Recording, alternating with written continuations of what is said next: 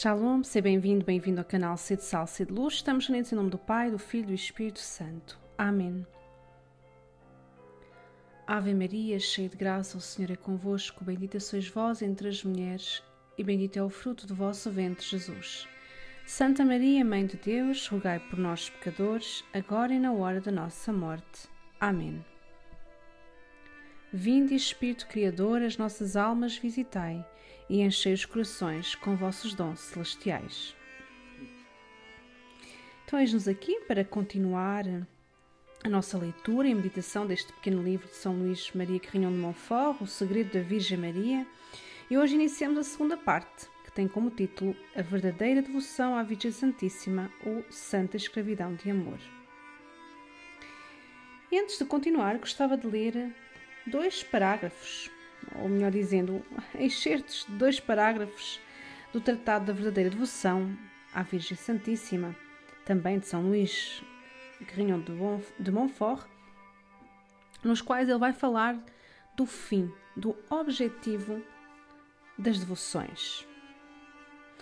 Jesus Cristo é o fim último da devoção à Santíssima Virgem.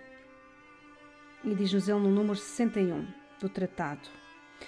Jesus Cristo, nosso Salvador, verdadeiro Deus e verdadeiro homem, deve ser o fim último de todas as nossas devoções. De contrário, elas seriam falsas e enganadoras. Jesus é o Alfa e o Ômega, o começo e o fim de todas as coisas.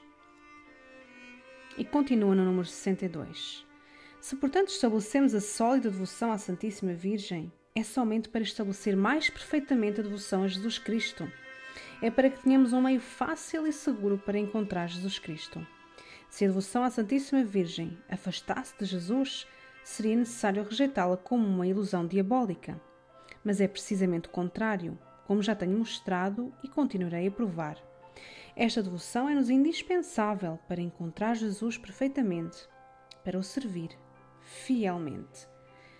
Então, a partir destes excertos de dois parágrafos do Tratado da Verdadeira Devoção, já nos podemos questionar se as minhas devoções a Maria e aos santos me têm levado para Jesus, se têm tido como fim amar mais Jesus, conhecer mais Jesus e segui-lo mais fielmente.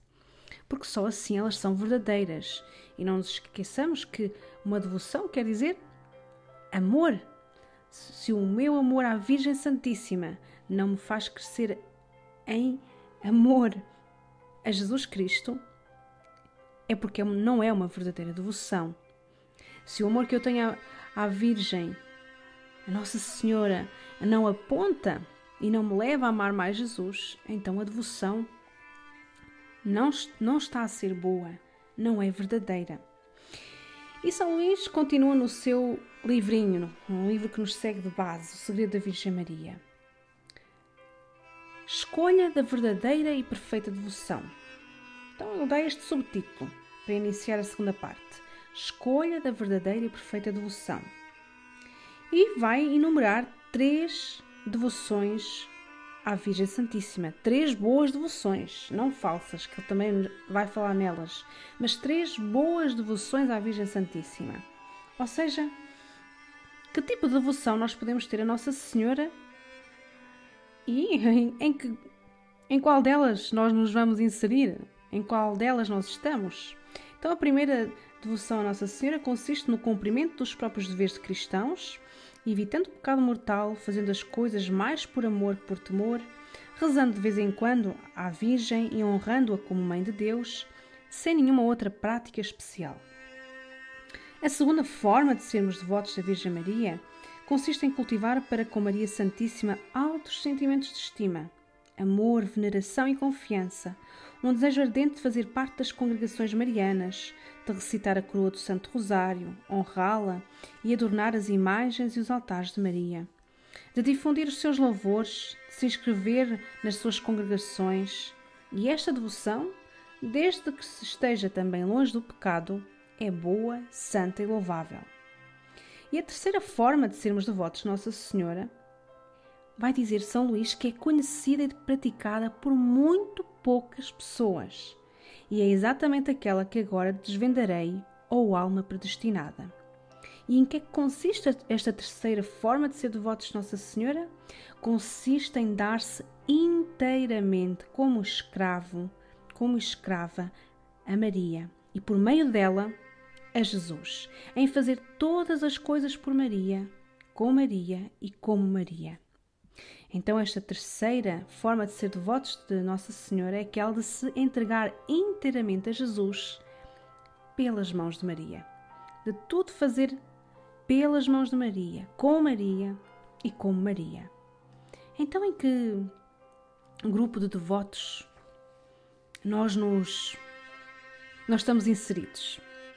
Certamente que somos muito poucos, raros aqueles que estão a viver esta terceira forma de devoção, que é aquela de se entregar inteiramente a Maria.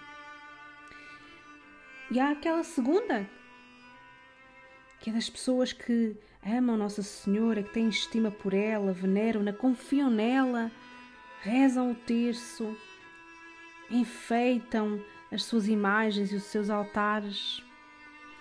E depois temos a primeira, né? que é daquelas pessoas que cumprem os seus deveres cristãos, não têm pecados mortais, que já não fazem as coisas só porque têm medo de Deus, mas porque amam a Deus, que honram Nossa Senhora como Mãe de Deus, mas não têm para com ela nenhuma prática especial, nem, nem propriamente a oração do terço, nem outra oração idêntica. Então, em qual destes grupos de devotos nós nos inserimos?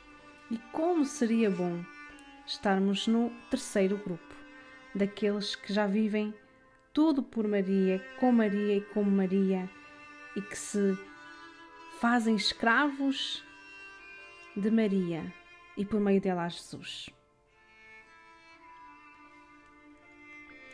A minha alma glorifica o Senhor e o meu espírito se alegra em Deus, meu Salvador, porque pôs os olhos na humildade da sua serva de hoje em diante me chamarão bem-aventurado todas as gerações.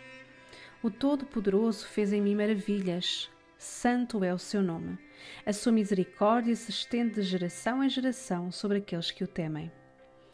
Manifestou o poder do seu braço e dispersou os soberbos. Derrubou os poderosos dos seus tronos e exaltou os humildes.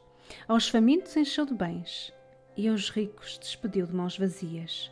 Acolheu Israel, seu servo, lembrado da sua misericórdia, como tinha prometido a nossos pais, a Abraão e à sua descendência para sempre. Glória ao Pai, ao Filho e ao Espírito Santo, como era no princípio, agora e sempre. Amém. Estivemos reunidos em nome do Pai, do Filho e do Espírito Santo. Amém.